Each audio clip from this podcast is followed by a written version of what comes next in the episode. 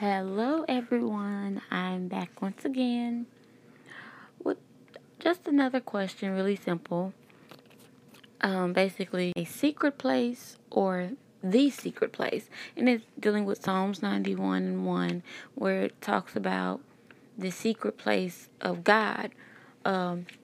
He'll keep him in a secret place. And you know, of course I looked up the different definition of secret, which is to basically where you don't acknowledge something or someone. And to be in a secret place means that you're hiding from something or someone. You're hiding. To be in the secret place, it is basically where God is hiding or covering you. And of course, you know, I really thought about that from different perspectives. If I do it on my own and I put myself in a place, there's no guaranteed protection or covering for me. But if God does it for me, there's automatic protection and peace and the benefits of that come along with Him being the one in control. So just thought about that and wanted to pose that question. Are you in a secret place or the secret place? Good afternoon, everybody. It's your girl KDC. Really quickly, just wanted to pose a question regarding balance. Do you need it? Within natural, spiritual, and an emotional perspective. A really quick analogy. Yesterday, I went to the bathroom.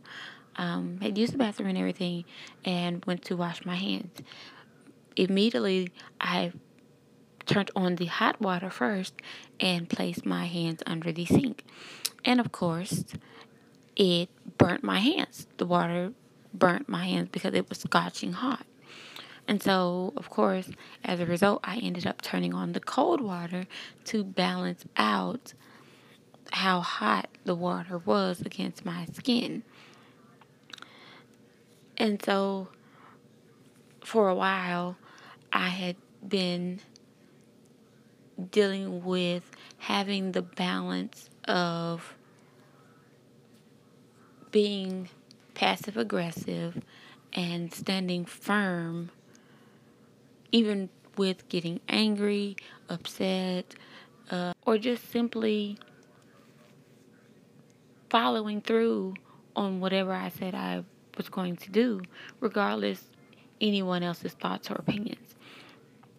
And part of me, you know, felt like for a while that if I was angry, or if me personally, I felt like I had gotten too angry, regardless, not saying that my actions carried out my anger in a negative way, but just the fact of me getting angry, that it was, and I wanted to be done away more so with that characteristics and more of the, what I felt like characteristics of mine that were positive.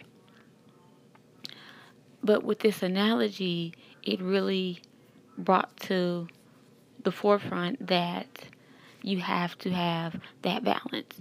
It's okay to get angry, and it's okay to stand firm.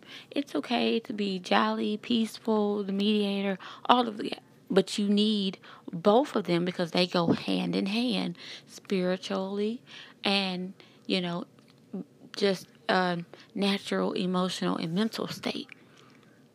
So I had just wanted to pose that question. Do we need balance? And I know Jude 24 and 25 does say, now unto him who is able to keep us from falling.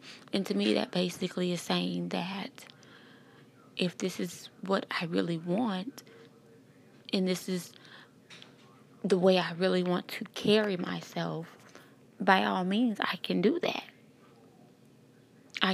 I can balance myself as much as I put the effort in to balance myself out. And I can maintain it if I want to. And that was all, that was my question. Everyone, have a blessed weekend.